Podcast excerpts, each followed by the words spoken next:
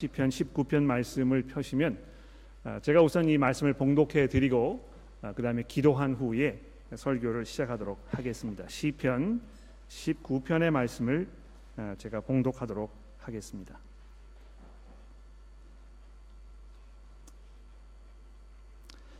하늘이 하나님의 영광을 선포하고 궁창이 그의 손으로 하신 일을 나타내는도다. 날은 날에게 말하고 밤은 밤에게 지식을 전하니 언어도 없고 말씀도 없으며 들리는 소리도 없으나 그의 소리가 온 땅에 통하고 그의 말씀이 세상 끝까지 이르도다. 하나님이 해를 위하여 하늘의 장막을 베푸셨도다. 해는 그의 신방에서 나오는 신랑 같고 그의 길을 달리기에 기뻐하는 장사 같아서 하늘 이 끝에서 나와서 하늘 저 끝까지 운행하며 그의 열기에서 피할 자가 없도다. 여호와의 율법은 완전하여 영혼을 소생시키며 여호와의 증거는 확실하여 우둔한 자를 지혜롭게 하며 여호와의 교훈은 정직하여 마음을 기쁘게 하고 여호와의 계명은 순결하여 눈을 밝게 하시도다. 여호와를 경외하는 도는 정결하여 영원까지 이르고 여호와의 법도 진실하여 다 의로우니 금 곧 많은 순금보다 더 사모할 것이며 꿀과 송이 꿀보다 더 달도다. 또 주의 종이 이것으로 경고를 받고 이것으로 이것을 지킴으로 상이 크니이다. 자기 허물을 능히 깨달을 자 누구리요? 나를 숨은 허물에서 벗어나게 하소서. 또 주의 종에게 고의로 죄를 짓기 말게 하사 그 죄가 나를 주장하지 못하게 하소서. 그리하면 내가 정직하여 큰 죄과에서 벗어나겠나이다. 나의 반석이시오 나의 구원자이신 여호와여 내 입의 말과 마음의 묵상이 주 앞에 연락되기를 원하나이다. 아멘. 잠시 기도하겠습니다. 하나님 아버지 우리 입의 말과 또 우리 마음의 묵상이 주 앞에 연락되기를 기도합니다.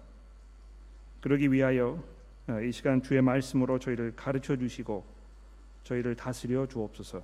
주의 성령께서 이 시간 어, 저의 마음과 생각을 인도하셔서 어, 이 말씀을 두렵고 떨리는 마음으로 겸허하게 듣게 하시고 우리가 믿음 가운데 순종으로 살아가도록 도와주시기를 예수 그리스도의 이름으로 간절히 기도합니다. 아멘. 음, 시편 1편 그 내용을 다루면서 아, 시편 1편이 시편이라는 이 방대한 분량의 책에 주제를 우리에게 던져주고 있다 이렇게 제가 말씀을 드렸습니다. 아, 복 있는 삶이 무엇인가? 아, 이것이 이 시편 전체의 중심 주제라는 것이죠. 어떻게 하면 우리가 정말 복된, 정말 기쁘고 즐겁고 행복한 의미 있는 이런 삶을 살 것인가? 아, 이것에 대해서 이 시편이 우리에게 정말 많은 것들을 이야기해주고 있다는 것입니다. 아, 그러면서 시편 기자가 1편에서 뭐라고 이야기하였습니까? 이 여호와의 율법을 주야로 묵상하는 그 사람이 바로 복 있는 사람이라고 어, 이렇게 우리에게 말씀한 것입니다. 그 이제 시편 1편이 되겠고요. 지난주에 살펴본 그 시편 2편은 그 시편의 그 주제 이것을 이제 우리에게 전달하기 위하여 이 줄거리를 이제 얘기해 주는 것입니다. 그렇죠? 마치 소설가가 소설을 쓸 때 내가 이런 이야기를 해야 되겠다고 주제를 잡은 후에 그 주제를 독자들에게 전달하기 위하여 이 스토리를 만들지 않습니까? 거기 뭐 등장 인물들이 있고 이 등장 인물들이 서로 어떤 관계를 맺는가, 그들이 서로 어떻게 아, 이 서로 이야기하는가, 뭐 이런 것들 쭉 우리가 읽으면서 아 지금 이 저자가 이런 것을 우리에게 이야기하려고 하는 것이구나. 이거 이제 깨닫게 되는데 어, 시편 2편이 바로 그런 것입니다. 이 전체 앞으로 이 시편이라는 책의 이 줄거리가 무엇인가를 우리에게 쭉 설명하고 있다는 것이죠. 그 줄거리가 무엇입니까?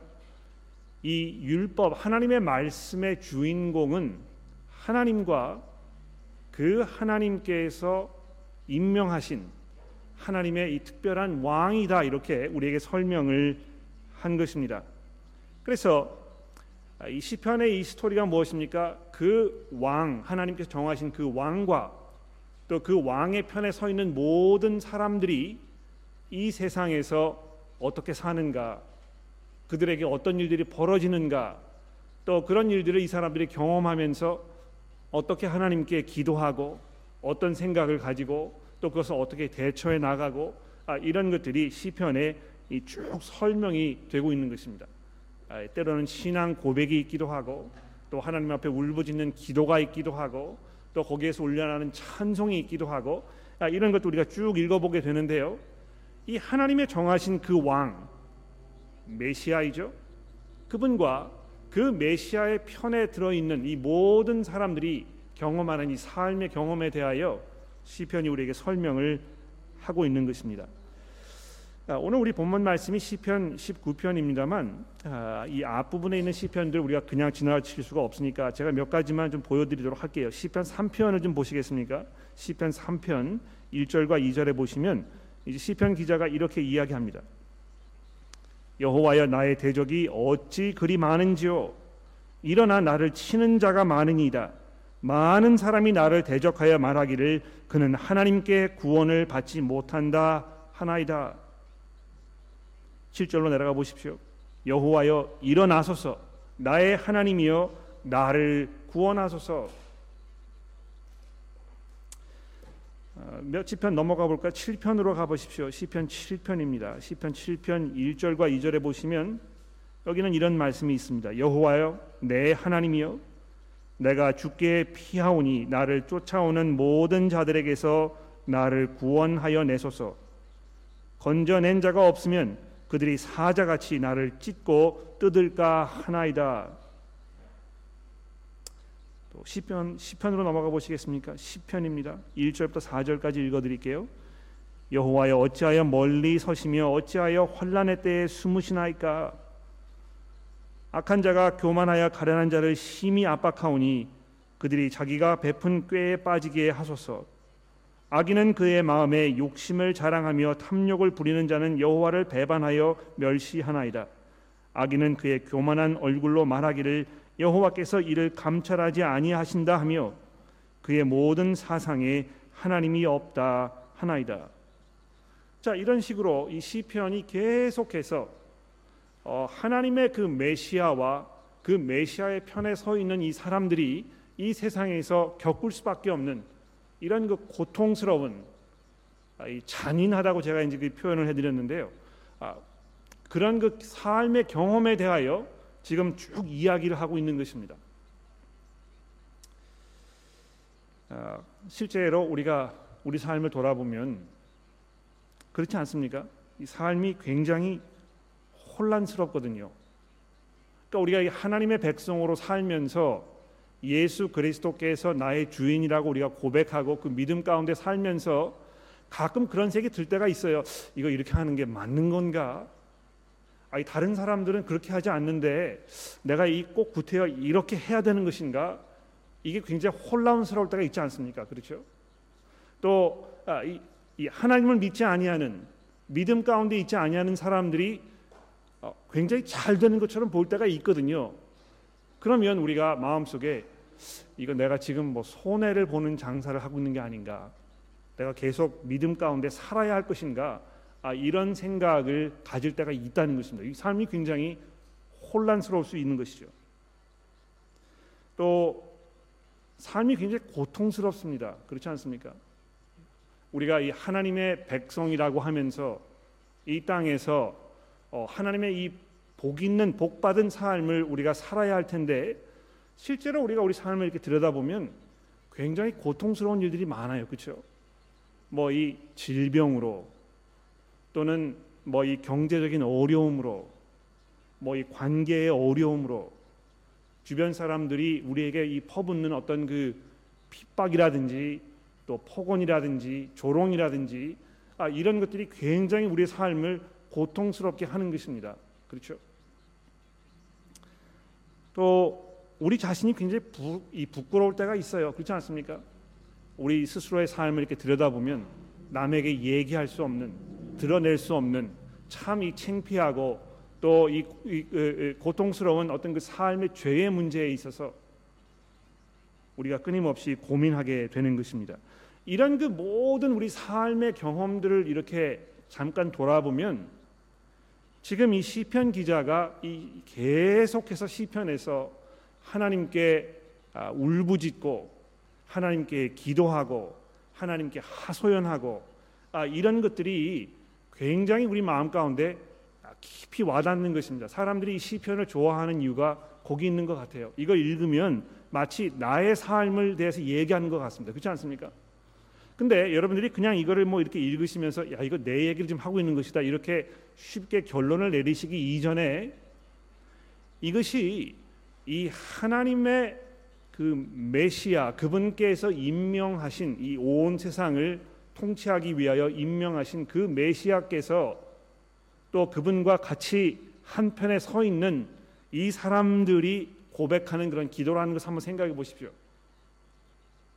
그분 편에 있기 때문에 그분과 함께 살고 있기 때문에 바로 그분이 겪는 그 모든 고통과 어떤 그 수고와 이런 것들이 지금 이 시편을 통하여 우리에게 울려나고 있는 것입니다. 그런데 그런 와중에서도 이 시편 기자는 아, 이 메시아의 편에 이렇게 들어가서 있는 것이 고통스럽기도 하고 어려운 일을 만들도록 하기도 합니다만 그럼에도 불구하고 이것이 복된 삶이라고 우리에게 얘기하고 있습니다. 그 복된 삶이 어떤 것인가를 우리에게 설명하기 위하여 오늘 시편 29편에서 아, 시편 1편에 이미 이야기하였던 이 하나님의 말씀에 대해서 이제 오늘 이야기하는 것입니다. 그러니까 여러분 보십시오. 이 삶이 혼란스럽고 고통스럽고 어렵고 참 부끄럽고 아, 견디기 어려운 이런 상황 속에 있을 때에 우리가 어떻게 해야 되겠습니까? 우리가 뭘 의지해야 되겠습니까? 하나님의 말씀을 의지하는 것입니다. 그렇죠? 그래서 아, 이 시편 19편이 아, 이뭘 이야기하는지에 대해서 우리 이제 자세히 한번 살펴보도록 합시다. 이 시편이 이제 크게 두 부분으로 나눠져 있습니다. 1절부터 6절과 7절부터 마지막 절까지 나누어져 있는데요. 아, 이첫 부분에 보면 하나님에 대한 그 지식 이것이 이 온 세상에 충만하다 아, 그런 이야기로 시편이 이제 시작이 되고 있습니다. 하늘이 하나님의 영광을 선포하고 궁창이 그의 손으로 하신 일을 나타내는도다. 그러니까 여러분 아마 그 이런 경험들 다 하셨을 거예요. 밤하늘에 떠 있는 그 찬란한 달과 또 그 수많은 별들 아, 이런 것들을 보면서 정말 그 하나님의 오묘하고 놀라운 그 창조의 능력과 질서를 우리가 바라보면서 야 참 하나님 대단한 분이구나 이렇게 우리가 생각하게 된다는 것이죠. 이 온 세상에 충만한 그 모든 피조물들 하늘을 나는 새와 바다를 헤엄치는 물고기들과 이 세상에 다니고 있는 모든 동물들 또 거기에 존재하는 이 모든 식초물들 그리고 우리 인간들의 삶을 돌아보았을 때, 야, 이 하나님께서 참 정말 놀라운 분이다. 이런 생각을 우리가 하게 되는 것입니다. 산에 올라가셔서 이 계곡을 내려다보면서 가슴이 확 트이는 그런 경험들을 하시지 않습니까?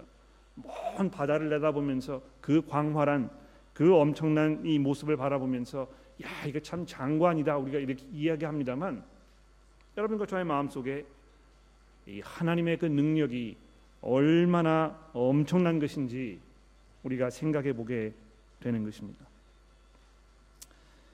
아, 그 요즘 아, 굉장히 히트를 치고 있는 브라이언 콕스라는 그 젊은 물리학자가 있습니다. 아, 제가 이렇게 나이가 확실하지는 않은데요. 어, 40대 중반 정도 되는 것 같아요. 어, 머리도 굉장히 길고 또 굉장히 잘생겼습니다. 어, 영국 사람인데 여러분 집에 가셔가지고 그 브라이언 콕스라는 이름을 한번 검색해 보시면 그분이 이제 그 물리학 특히 이제 그 우주 물리학 이런 걸 설명하기 위하여 만든 뭐 비디오들 이렇게 많이 우리가 접할 수 있는데요. 아, 제가 엊그저께 이제 그분이 만든 비디오 중에 하나를 이렇게 보면서 뭘 보았느냐 하면 우리가 살고 있는 이 지구와 아, 이 태양 그 사이즈를 이렇게 비교하는 그 설명을 제가 이렇게 본 적이 있습니다. 아, 지구가 뭐 얼마나 넓습니까? 그렇죠? 아 근데 이 태양과 비교했을 때 지구가 마치 어, 뭐 어떻게 얘기할 수 있냐면 태양을 축구공이라고 축구공이라고 이렇게 보면 우리 살고 있는 이 지구는요. 그 우리가 어렸을 때 가지고 놀던 그 담아 있지 않습니까? 구슬 그 정도 사이즈밖에 되지 않는 것 같아요. 예, 축구공보다 조금 더 큰 것 같은데 아, 그러니 이 지금 이 우주가 얼마나 넓고 광활한 것인가 아, 이런 거 우리가 생각할 수 있는데 아, 이제 거기서 놀란 것은 이 브라이언 콕스라는 이 교수가 뭐라고 얘기했냐면 우리에게 태양이 그렇게 엄청난 별인 것처럼 보이지만 태양의 이 수천 배가 되는 달, 별들이 이 우주에 가득하다는 것입니다.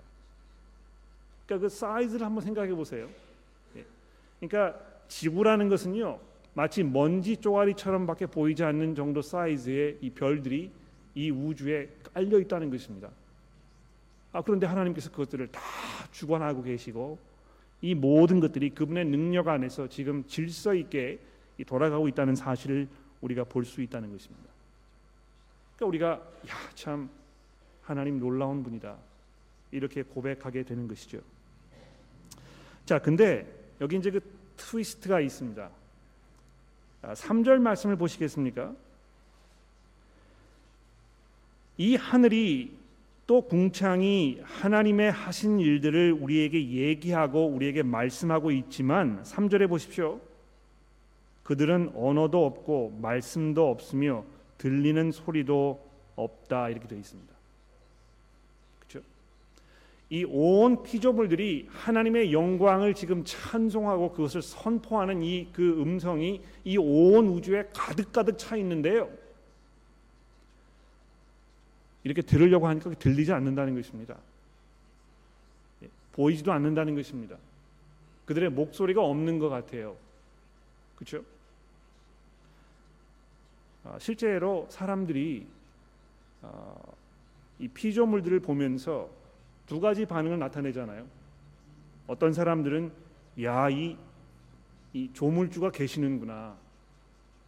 아 정말 엄청난 능력을 가지고 계신 분이 계시구나. 내가 그분의 목소리를 이, 이 장관을 통해서 내가 듣는다 이렇게 이야기하는 분도 계시고 그러나 반면에 그런 걸 보면서 이건 다 아, 어떤 그 자연 섭리에 의해서 어떤 물리 작용에 의하여 그냥 우연히 생겨난 것이다 이렇게 이야기하는 사람도 있다는 것입니다. 그러니까 그분들에게는요 이, 이 피조물들이 지금 이 부르는 그 찬송의 목소리가 들리지 않는 것입니다.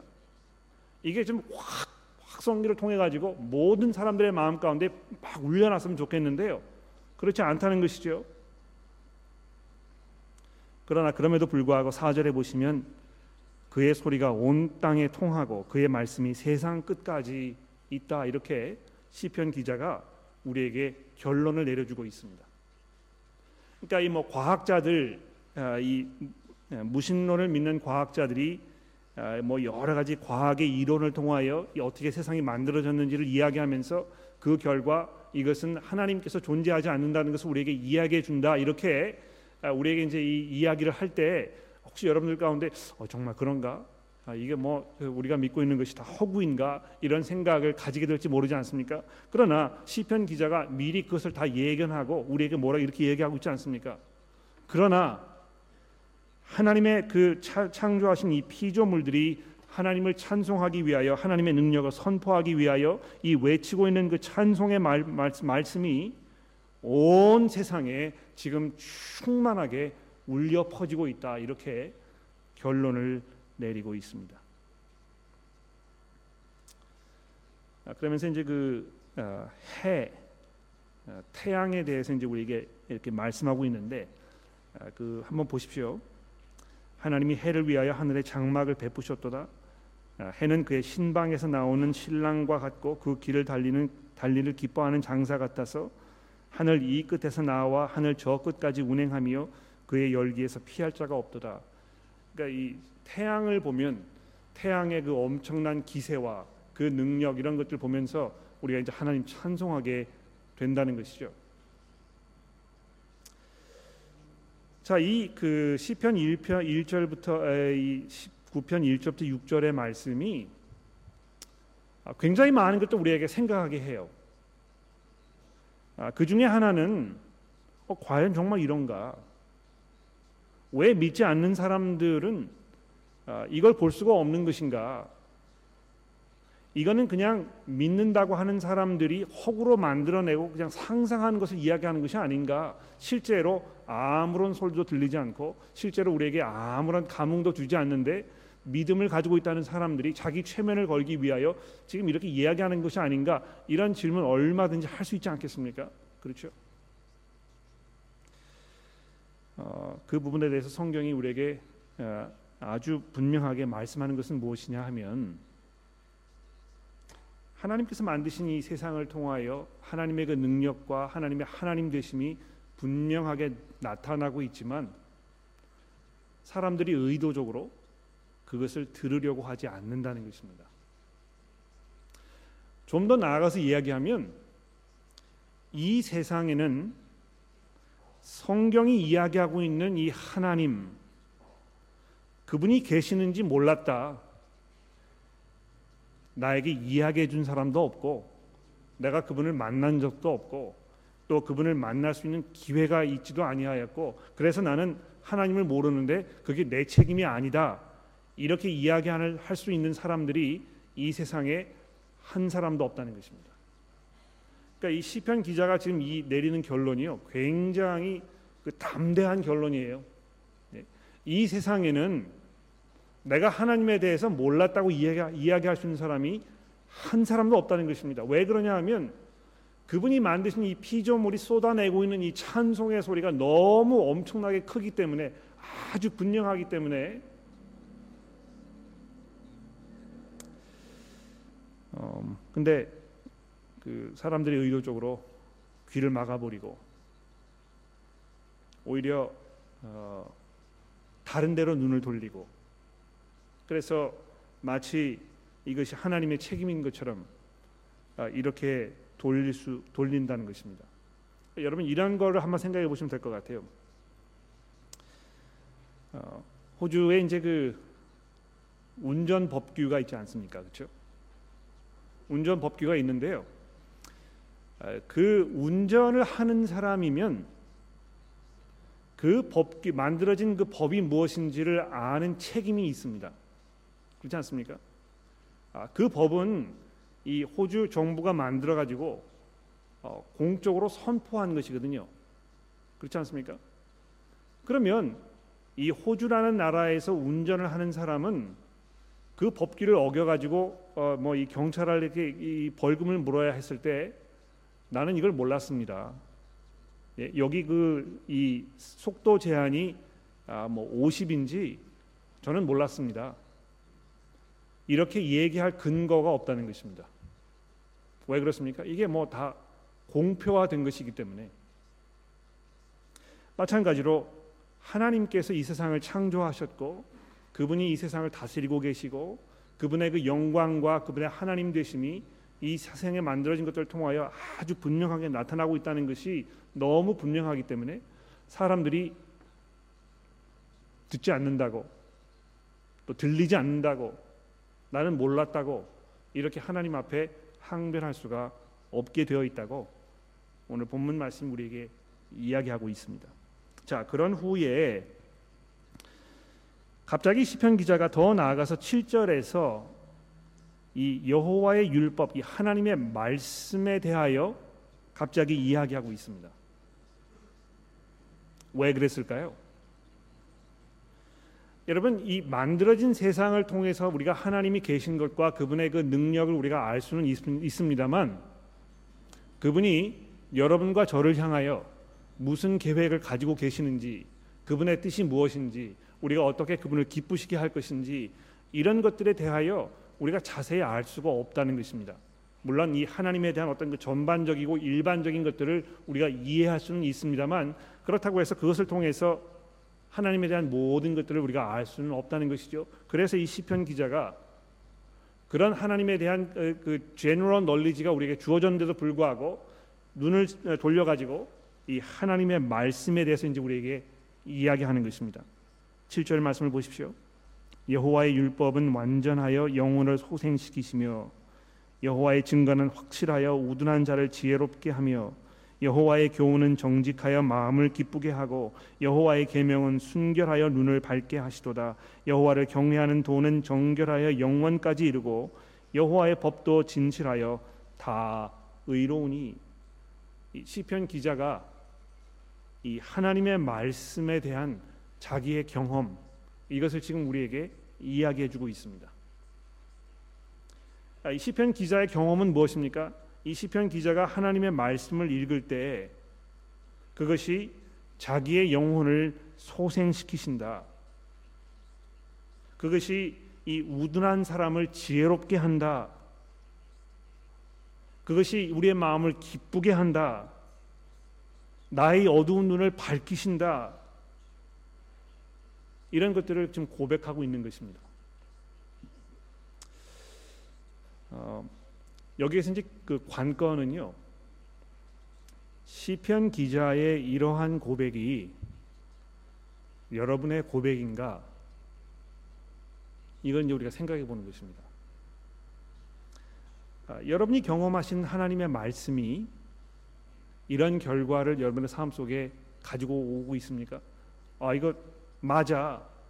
나도 이 성경을 읽을 때 나도 이런 경험을 했어. 내가 정말 성경을 읽으면 내 영혼이 이 소생되는 것 같아. 내가 성경을 읽으니까 나의 이 어두운 생각들이 다 정리가 되고 내가 이 새로운 마음으로 이 세상을 이해할 수 있게 되었어.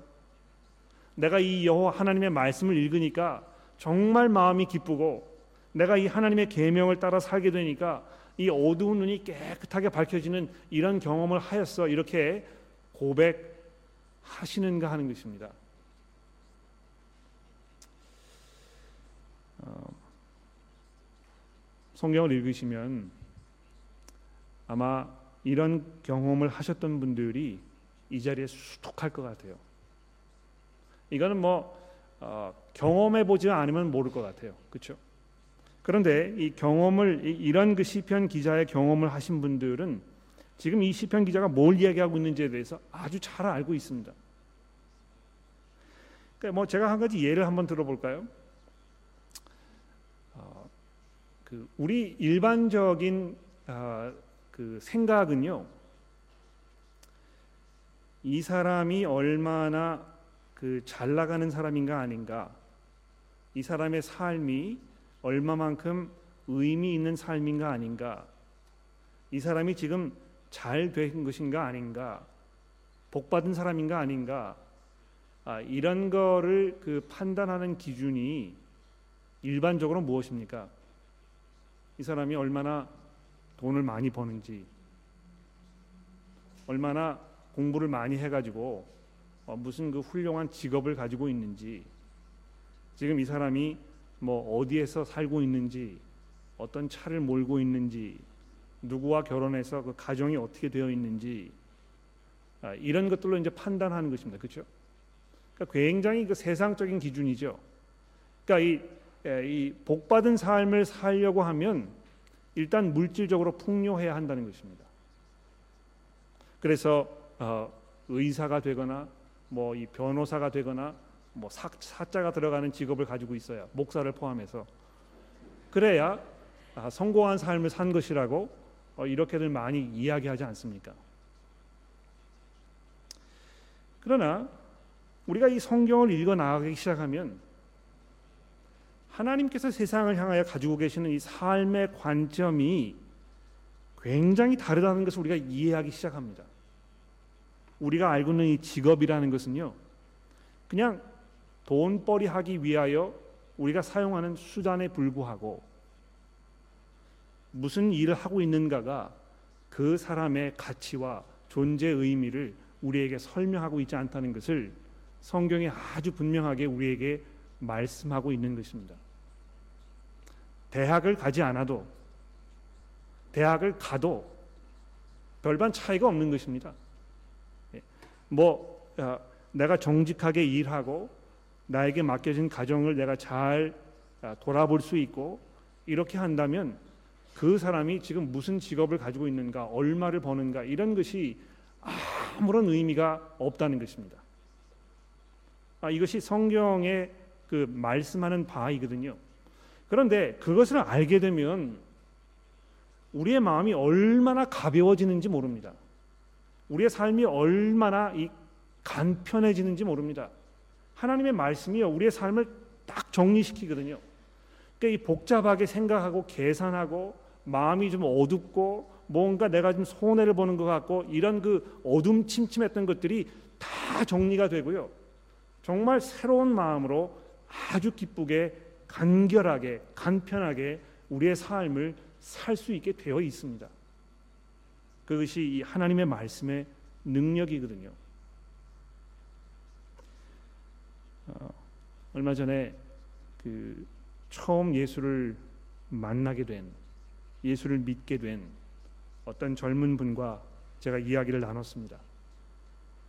아, 그 형제가 저한테 뭐라고 얘기했느냐 하면 아, 내가 이 세상에 지금까지 살면서 우리 부모님들의 어떤 가르침과 주변의 친구들의 이야기와 또 내가 학교에서 배운 것과 또 내 마음속에 자리하고 있는 어떤 나의 그, 그 욕심 뭐 이런 모든 것들 이걸 바탕으로 해가지고 내가 이러이러한 삶을 살아야 되겠다고 생각하면서 살아오고 있었는데 그것이 굉장히 마음을 짓누르고 도무지 이 어떤 그 탈출구가 보이지 아니하고 야 이거 정말 내가 이렇게 하다가 도태되는 것이 아닌가 내가 이 실패하면 어떻게 할까 야 이거 내 부모의 기대에 미치지 못하면 어떨까? 내가 이 주변의 그 친구들과 미치지 못하는 이런 삶을 살게 되면 어떨까 이런 뭐 두려움과 불확실함과 이런 것으로 굉장히 불안한 삶을 살고 있었는데요. 이 형제가 예수를 만나고 우리 삶의 존재 의미가 그런 것들을 추구하는 데 있지 아니하고 예수 그리스도께서 나의 구주이시고 내가 이 영원한 하나님의 나라에서 시민권을 보장받았다는 이런 삶을 알게 되었을 때 이 느끼는 어떤 그 평온함, 그 무거운 짐들이 다 풀어져 버리는 그 자유를 만끽하게 되는 그런 그이 고백하는 거 제가 들은 적이 있습니다. 이 시편 기자가 지금 이, 이, 이 시편에서 우리에게 말씀하는 바로 그런 것을 이야기하는 것입니다.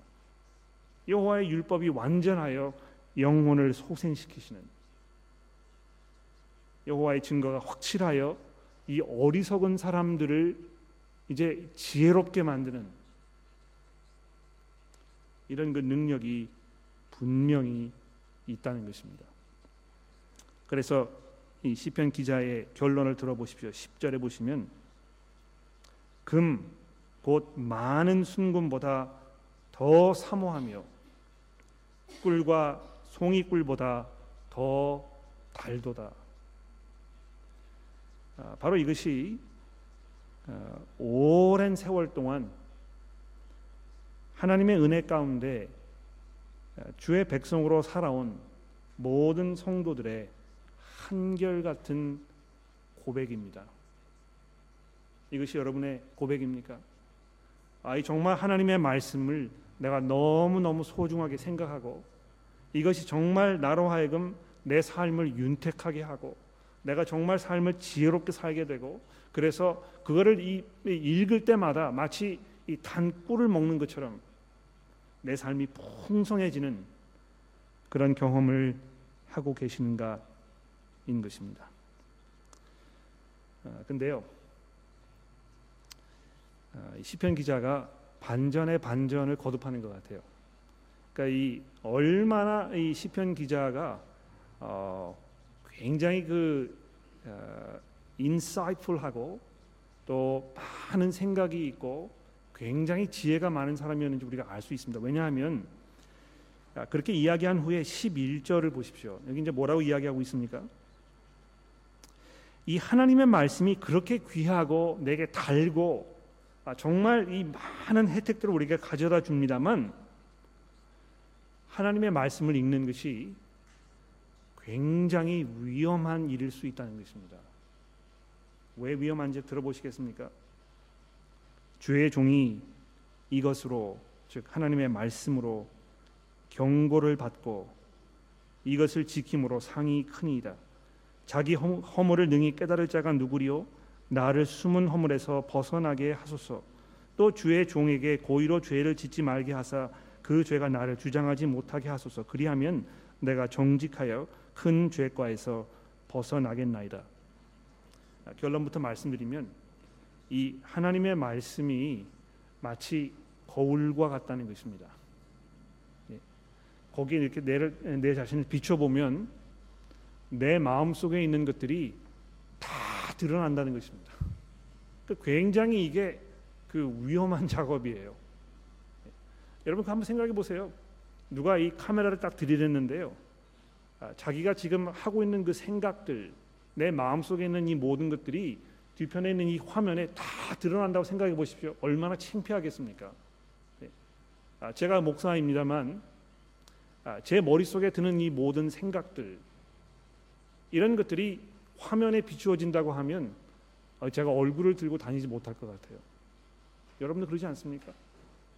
그런데 이 하나님의 말씀을 읽을 때 그런 일들이 반복적으로 일어난다는 것입니다.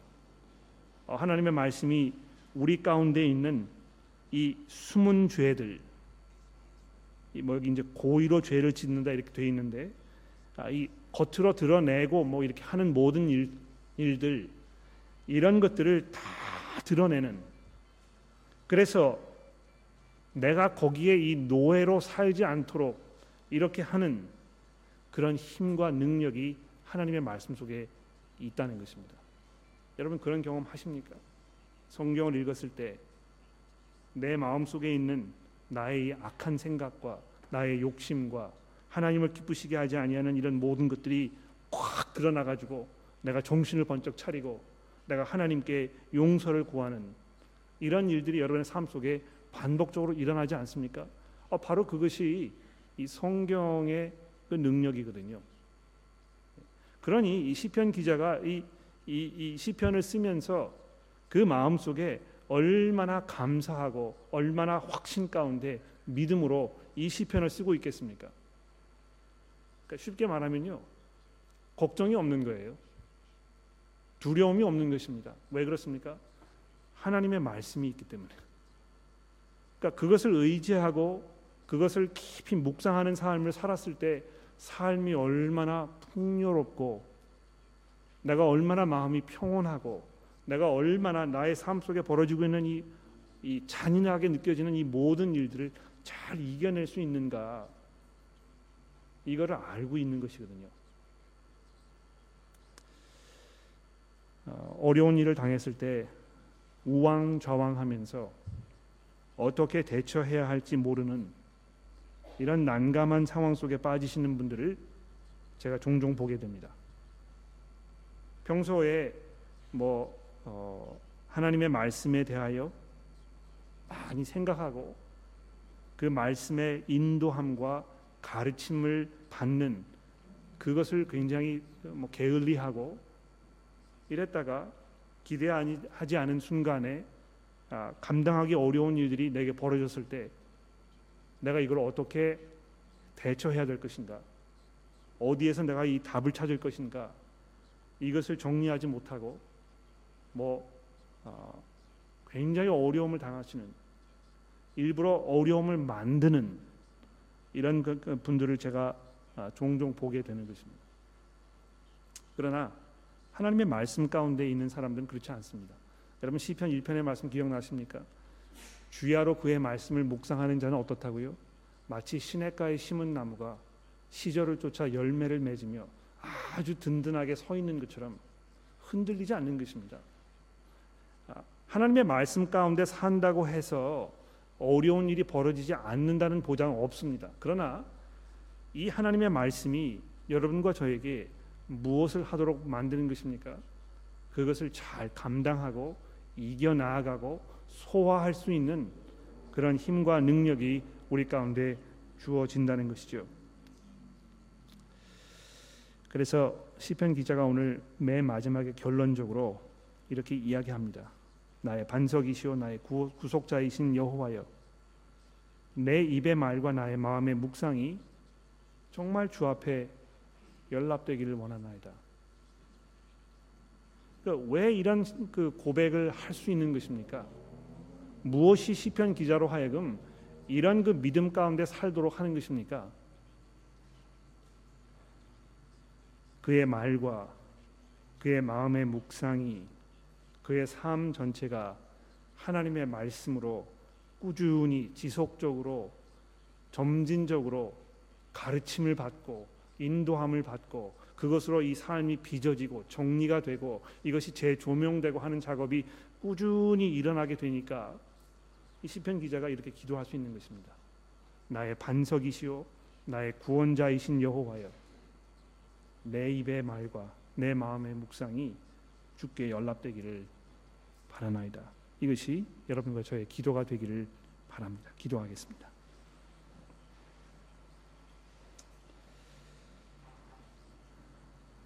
하나님 아버지,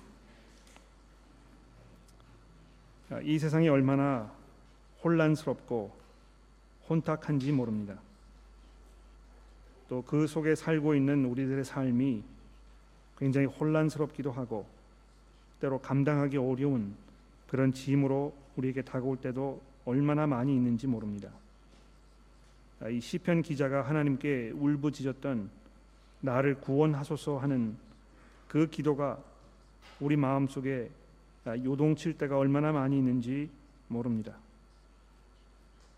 그러나 그러한 와중 속에서도 시편 기자가 고백하였듯이 우리의 영혼을 소생시키시는 하나님의 말씀을 우리가 의지합니다.